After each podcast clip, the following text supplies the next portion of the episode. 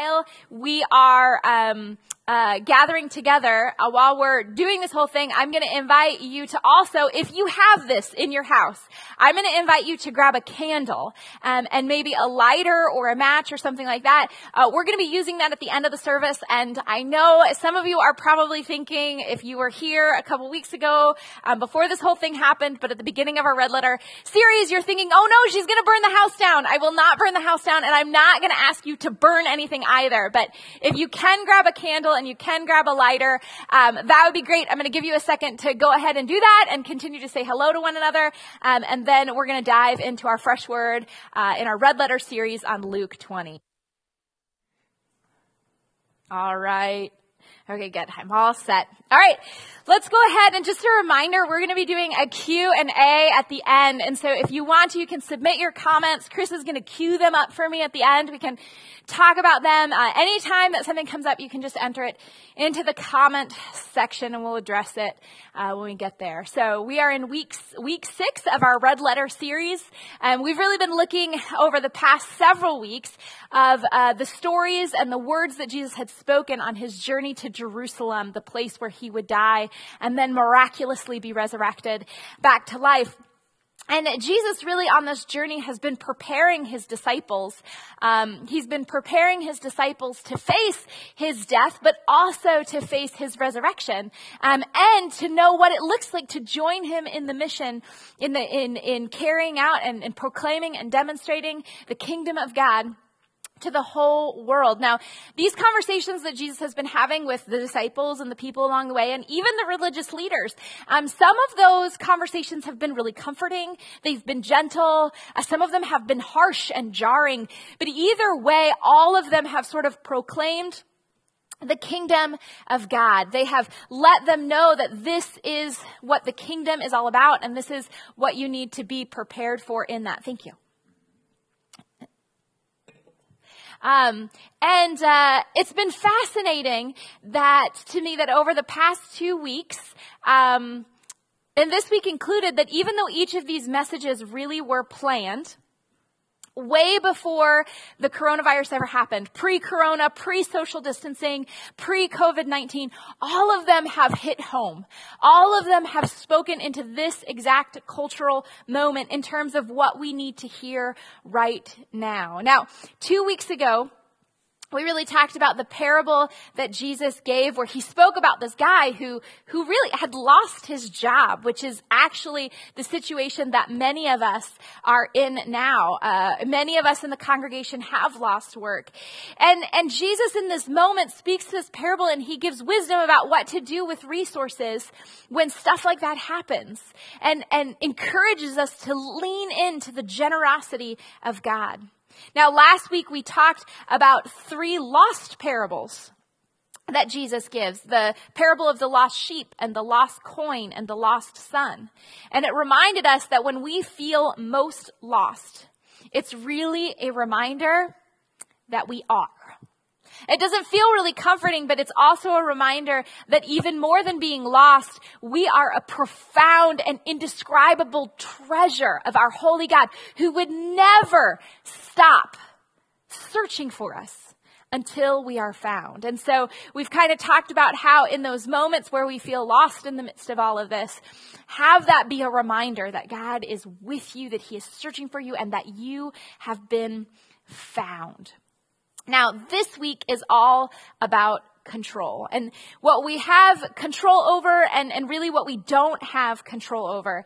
And if that really doesn't get you thinking of how like this whole thing ties together to the cultural moment that we're in, let me just like unpack the story of what is happening in our household to kind of make this a little bit clearer. Now, I don't know what's happening in your household, but in our household, um, there are two different ways that this whole quarantine and social distancing thing, stay at home thing, homeschooling thing is being approached. There is one adult who will remain nameless, who is dealing with the whole situation by setting up very strict structures and schedules and routines that, um, And they, they believe that the best way to get through this whole thing is to just follow that to a T, that each day we must stick to this schedule. And, and there are lists upon lists of what needs to be done and accomplished when and by who. Now, meanwhile, there's another adult in the house who will also remain nameless. Um, who like has a very different approach to this whole thing. Uh, their approach is very much more flexible and a little less productive and slightly more entertainment based. Uh, it's as if like if we just sleep through this whole thing, we'll all be fine. Now, neither of those things are right or wrong. And uh, it took a very long counseling session on Friday to help me be able to say that. That neither one of those ways with dealing with all of this is right or wrong. Instead, both of them are really reflections of how different people process through things that are very much beyond their control. Uh, that that when they're in uncontrollable situations, some people say, "Hey, I'm gonna, I'm gonna, I'm gonna, we're gonna structure." everything about this and other people say you know what we're just gonna we're just gonna distract and entertain through this thing and it's just two very different ways um, to deal with the whole situation. Now, I don't know what is happening in your house. Uh, but there's a reality that oftentimes when we start to lose control, uh, when we start to lose power, whether it's the result of what we're experiencing from the quake of this pandemic, or it's the result of something completely different um, to your situation, our reaction to our loss of control is often to grip tighter and to try to control the things that we can control so that we don't lose control of those things as well. Sometimes, again, it's scheduling things out and sometimes it's sort of um, about diverting attention and distracting so you don't have to deal with what's happening. And believe it or not, Jesus has something to say to his followers about control. And so we're going to look at that today. Now, uh, the context to which Jesus was speaking this parable and, and having this conversation is probably very different than the one we're having today. But it still is talking to people who are trying to hold on to their power and to their control. See, Jesus had just entered into Jerusalem. Um, and there was, as he entered into Jerusalem, there was a parade of people that were cheering and shouting his name and so excited that he had finally entered the city of Jerusalem. However, there were these religious leaders and, and Pharisees, and they were not cheering. For them, uh, Jesus' arrival was a huge threat to their power and their control and their position. I mean, he had already been teaching for a long time against the Pharisees and against the religious leaders and sort of reframing scripture where it very much showed that the Pharisees and the religious leaders didn't know it and didn't have control. Um, and now there had been a popularity parade as he had entered into Jerusalem. And then right after this parade, Jesus enters into the city and he enters into the temple. It was their temple. It was their holy place. It was their way of life. And he enters in and he starts throwing things around and he starts yelling about how they're doing everything wrong. In fact, he chases everyone out of the temple. And the only thought left in the religious leader's head is, who does he think he is. Who does he think he is? Who does he think he is? In their mind, everything that they had done and everything that they were doing was to protect the purity of their religion, the, the right way of living and their temple. But the reality is, is that what they were actually doing was just protecting their power and their position and trying to control all of the things. And so soon after this whole temple debacle happens, uh, Jesus, Luke tells us that the religious leaders went to Jesus. He was teaching a group of people, and the religious leaders kind of shoved in elbows and, and said, hey, uh, we have a question for you. And they start to ask him all these questions about where he gets his authority to teach and to heal and to enter their temple in this way. Where does his authority come from? Now, Jesus doesn't actually answer their question. Instead, what Jesus does is he goes back, he kind of like sidelines them, goes back to teaching the people that he was teaching before, but knowing that the religious leaders were like eavesdropping and listening in on how he was teaching these people, he actually begins to tell them a parable or a story that is actually really all about the religious leaders who are listening in. And in a lot of ways, it's actually the very answer to the question that the Pharisees and the religious leaders wanted to know about his authority and why he teaches and why he heals and all the things that he does what he does. And this parable starts in this way. Jesus says, a man planted a vineyard, rented it to some farmers, and went away for a long time. At harvest time, he sent a servant to the tenants so that they would give him some of the fruit of the vineyard. Now, this idea that an owner would rent out his vineyard to some tenants and then go away is actually not an uncommon thing. Uh, it was pretty common to find a tenant to steward the land and manage it. That was all very normal. And it would be expected that the tenant would be incredibly respectful of the owner's property. See, it was an honor to take care of another person's land, um, to make a living off of it. This, this, like basically, land was scarce and tenants were a dime of dozen. So the tenants would do whatever they could in order to stay on the land and be respectful to the landowner. And then the law sort of reinforced this because the legal rights of the land was always sided with the owner of the land. And so oftentimes, as a part of these rental deals, the owner would get a cut of whatever the proceeds were. Whatever was grown on the land, the owner would get some of it. So in this parable, when the owner sends a messenger and says, Hey, we'd like to take some of the fruit to bring to the owner, everything is on the up and up. Everything seems as expected. But then there is an unexpected twist that happens. Jesus tells us that the tenants beat him. The tenants beat the messenger and sent him away empty handed. And then the owner sent another servant, but that one also they beat and treated shamefully and sent away empty handed. He still sent a third, and they wounded him and threw him out. And then the owner of the vineyard said, What shall I do? I shall send my son, whom I love. Perhaps they will respect him. But when the tenants saw him, they talked the matter over. This is the heir, they said. Let's kill him, and then the inheritance will be ours. So they threw him out of the vineyard and killed him. What then will the owner of this vineyard do to them? He will come and kill those tenants and give the vineyard to others. Good night.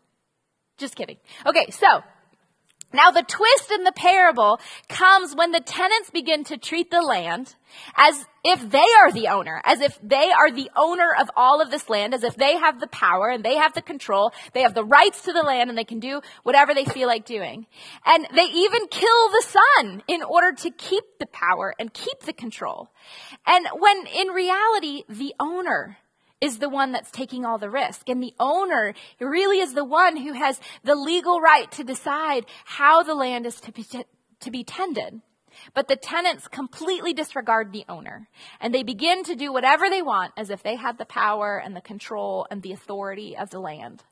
Now, the characters in the story are pretty easily identified. It's not a tricky one, this parable. The landowner is God and the tenants are the religious leaders.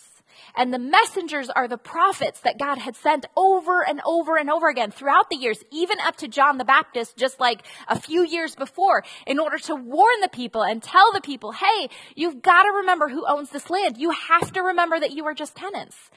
And then finally, the son who is sent is of course Jesus, God's own son, who finally comes and says, Hey, listen, but the tenants kill Jesus. Now, even though that hasn't happened yet in the story, this is a great place where Jesus is sort of foreshadowing his own death.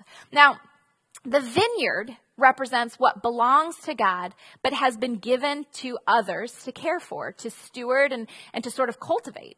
Now, in the case of the religious leaders, um, the vineyard that God had given them was Israel. It was God's people. It was the land, and it was the law. It was the covenant. And God had sort of given it to them to entrust them with that, to cultivate it and teach the people well and, and follow after God. And because God was the owner, It was their job to follow God's instructions, but they had begun to complete the people and the law and the land as if they were the owner, that they had control and they had power over it. Now, even though Jesus here is specifically speaking to the religious leaders, the reality is, is that God has given each one of us a vineyard of some kind to take care of, um, to steward and to cultivate according to God's plans. Um, but oftentimes what we do when God gives us something is we kind of disregard the fact that God is the owner and we start just kind of tending to things that reflect our priorities and, and what we want to do with those things. And so it doesn't matter if the thing that has been given to us is our money or our sexuality or our relationships or our possessions or even our time. Sometimes we begin to think with all of those things that we are the owners rather than just the tenants of what has been given to us. And like the tenants in the story, when someone comes to us and tries to remind us that we are not in control, that we are not the owners, we don't, we don't really like that so much. Sometimes the person who comes or the messenger who comes is a parent. Sometimes it's a leader or a mentor. Sometimes it's a friend and sometimes it's a pastor and they're trying to tell you you're not the owner. You're just the tenant and you're not doing this the way the owner would want you to do this. You're not following God's directions. Now, although most of us would probably not kill that messenger physically, there is a type of killing of them that happens a lot of times, and it happens in the silencing of their voices, and it happens in the ending of their relationship. You you turn off the live feed. Uh, you stop connecting with that person. You make it very clear that you are not interested in having a conversation about those things any longer. You don't want to hear the messenger. You don't want to hear what that person has to say. But sometimes what happens is the messenger that's trying to get our attention that we're not in control is not a person. So they're a little harder to silence Sometimes the messenger that's trying to tell us that we're not in control is actually life. life shows up and is showing you, you are not in control. You are not the owner. You do not have power over this thing. See, a crisis arises or a loss happens or a pandemic falls from the sky onto the world. And there's this realization that you're not in control. Now, that is not to say that God has created the crisis or that God was the one who causes a loss or that even that God is the causational agent of this pandemic. Instead, sometimes these awful things are just the result of living in a broken and sinful world.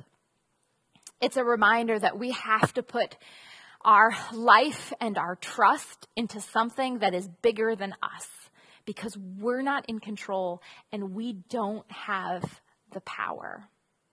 And what Jesus is doing in this parable is that he is daringly trying to challenge the narrative of the religious leaders that they were in control or in charge of their own situation. And Jesus was trying to help them understand that this way of living and believing that they were the owners isn't going to work. That they really weren't. They didn't have control. And, and the whole way of living as if they did was going to end in one of two ways. And Jesus tells them this in verse 18 Everyone who falls on that stone will be broken to pieces. Anyone on whom it falls will be crushed. Now, this is a little bit of a riddle that Jesus is saying here, but, but what he's saying is that the religious leaders or our response to this parable can either be that we are broken or that we are crushed. Now, neither one of those sounds very good, but, but think of it this way. If you f- break your arm, or if you hurt your arm, Would you rather it be broken or would you rather it be crushed?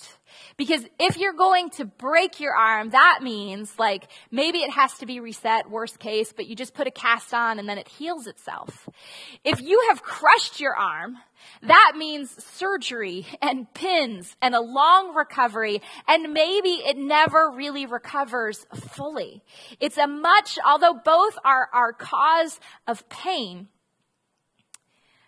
being crushed is far more destructive. Now, coming term, to terms with the fact that you are not in control and that you are not in, ch- in charge is going to be painful either way. But the option where you hold on to control for tooth and nail and you refuse to admit that you are not in control will actually result in being crushed. But the less painful way is to be broken. So, what does it look like to be broken? It looks like surrendering your pride. It looks like laying down your arrogance. It looks like admitting that you are not in control and that we are not self sufficient, that we cannot control our lives, we can't control what's going on. And when we get to a place where we can do this, when we can like really, really admit and own this truth, it's going to cause a lot of grief. And we will be broken by the brokenness of this world. But we're not going to be crushed.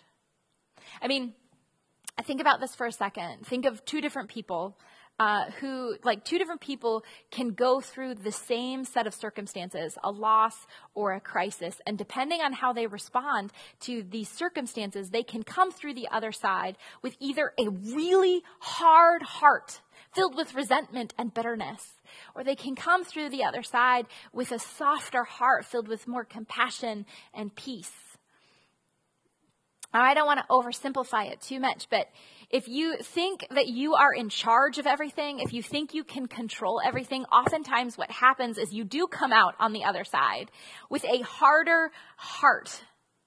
But if you embrace the fact that you aren't in control, that you are just a tenant, it becomes easier to turn to the one who is the owner. It becomes easier to cry out to him and find out grace and compassion and mercy and release. Now, a friend of mine was reminding me of this story in the Old Testament about the Israelites um, who were wandering through the desert. And for me, the story of the Israelites wandering through the desert is something that I have come back to again and again and again throughout my life. Um, but this particular uh, time, this friend of mine was mentioning this. They were talking about how they reminded me that when the when the uh, Israelites had left Egypt, uh, the slavery of Egypt, but before they had arrived at the promised land, they were sort of just wandering around in the desert. But the book of Numbers uh, reminds us that they were really, as they were wandering through the desert, they were being led by God. They were being led by His presence, which was manifested by a cloud during the day and a pillar of fire by night. And I would love to know like what that actually looked like. But a cloud by day and a pillar of fire by night.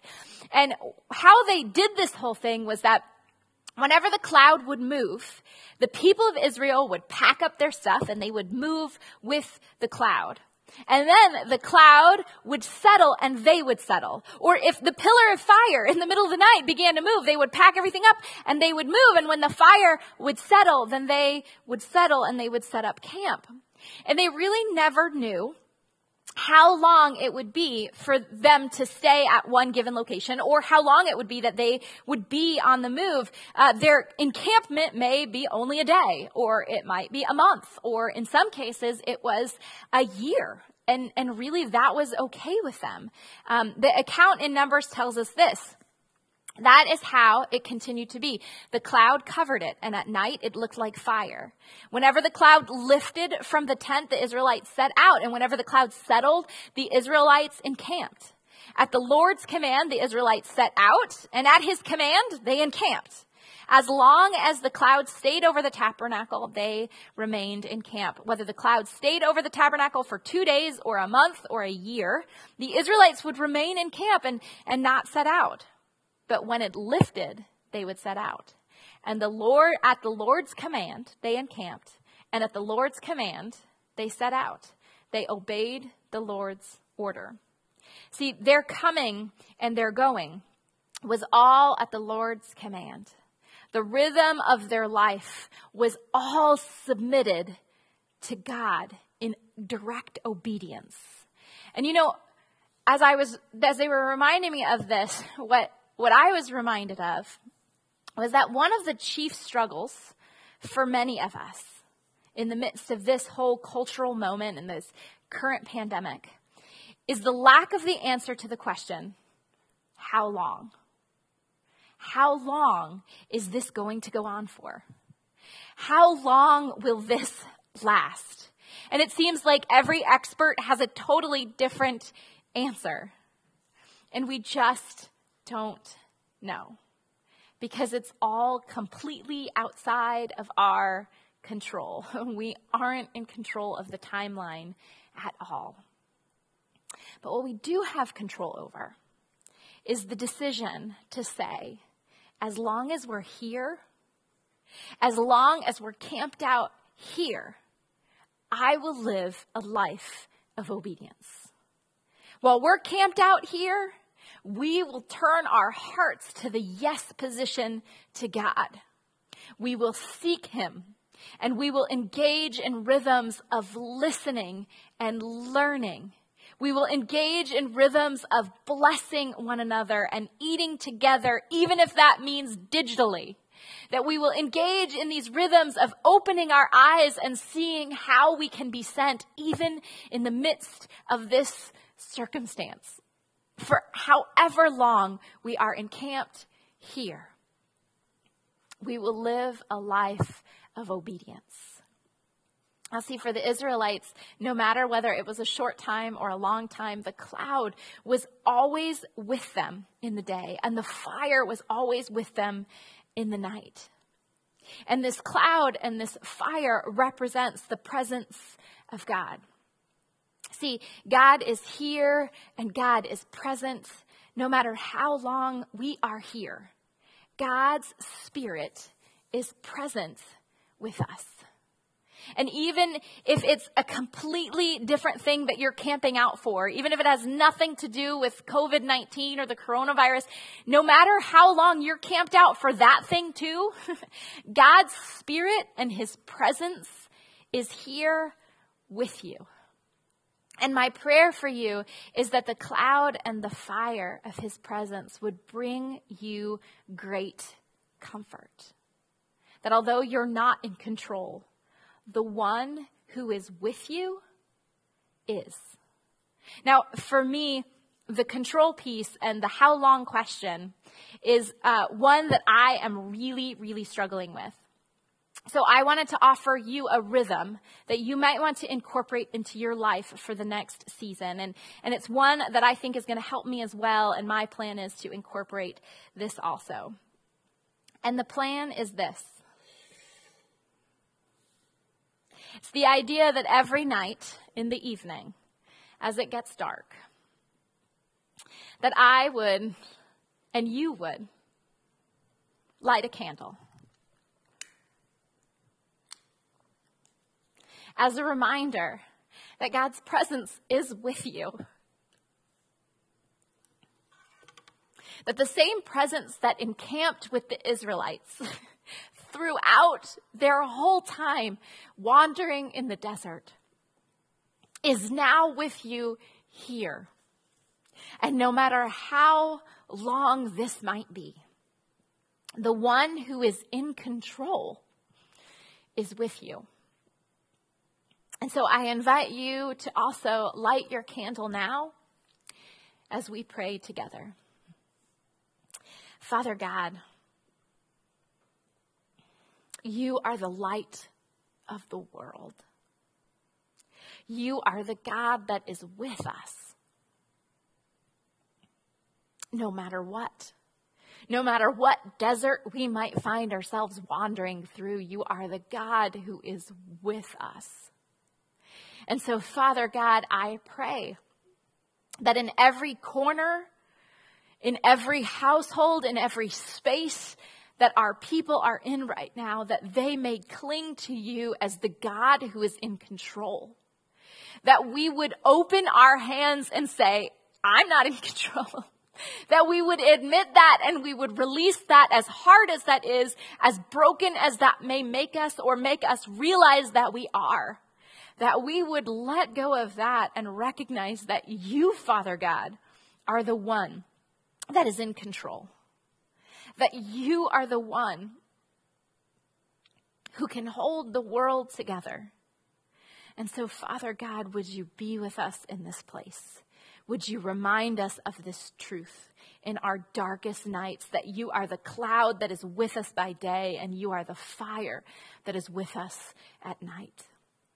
Father God, we pray all of those things in your holy and your precious name.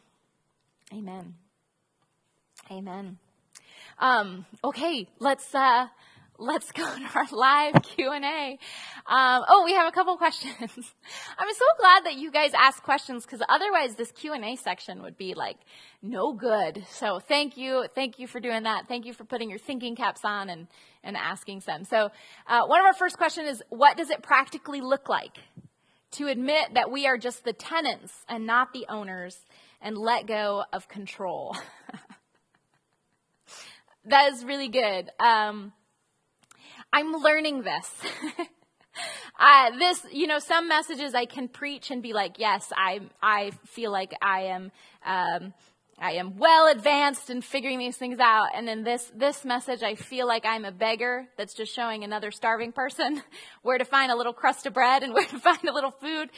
But I am, so, so I'm still figuring this out, but, but I am reminded of this verse, um, in Romans chapter 12, verse 1, and it says, um, Therefore, in view of God's mercy, offer yourself as a living sacrifice, holy and pleasing to God.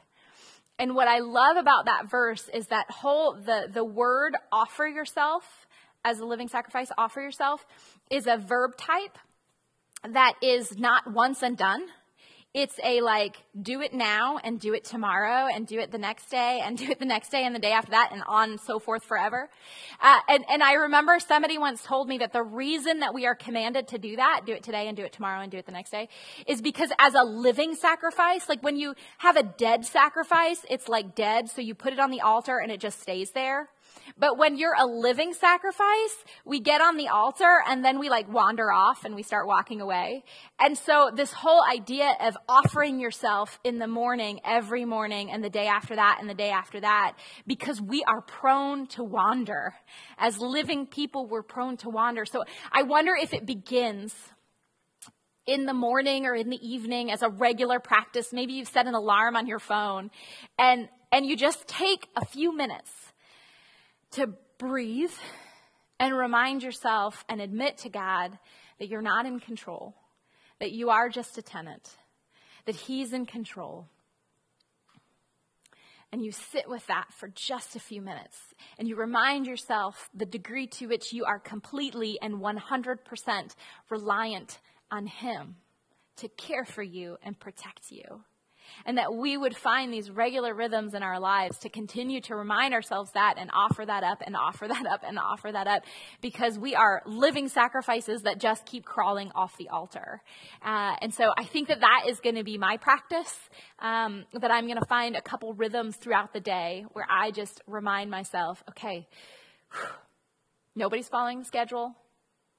I am not in control, but the one who is with me is. Uh, so that's that's what I'd say. Uh, another question is, a lot of times people are afraid during these times. How can we help them see God is with them? Oh, yeah. Um, I think stories are really powerful. Um, I have a good friend of mine who who says that um, the best way to show people a, a, new direction or a new way to living is not to tell them what to do, um, but to tell them a story. And so sometimes I think the best way we can do that is to actually tell the story of how we're afraid, to actually admit to our own fears rather than like covering them up and saying, I'm not afraid, everything's fine, but to actually admit to our fears, to share the ways that we are afraid, and then to, to share the story of how we have seen God with us, how we have seen God show up in these amazing ways. And, and with that, I also think what is helpful, um, in the in, throughout scripture um, the israelite people actually as they went to these different places and god did things for them god showed up in these miraculous ways uh, god and the god commands the people and the people got into these rhythms of setting up these altars of remembrance. And for the people they were really just stacks of stones that they just they typically would stack 12 stones one for each of the tribes of israel and they'd stack 12 stones and they'd say this is to remind us that god showed up. This is to remind us that god was faithful. This is to remind us us that when we had no way, God created a way. And I actually think that um, we can't tell these stories to other people unless we start seeing them and recognizing the ways that God has been with us in the past. And so I think that creating altars of remembrance is a great practice for our congregation and for the people of God in order to remember, well, how have we seen God? how has God shown up for us? And that as we create these, maybe physically, these altars of remembrance, we begin to remember the way that God showed up for us so that we become less afraid. And then when others are afraid, we can begin to tell them the story. Yeah, I was afraid too. I am afraid, but this is what I keep remembering. I keep remembering that God showed up in my darkest time. I keep remembering that He, He did this this other time and I'm waiting for Him to come and do this this time. Um, and so I think, I think that telling people that God is with them is oftentimes not nearly as helpful as saying, here's a story of when God was with me. And so I, I hope, hope that's helpful for you as, as we continue to share this light and continue to um, uh, let people know that, that God is, that God is with them.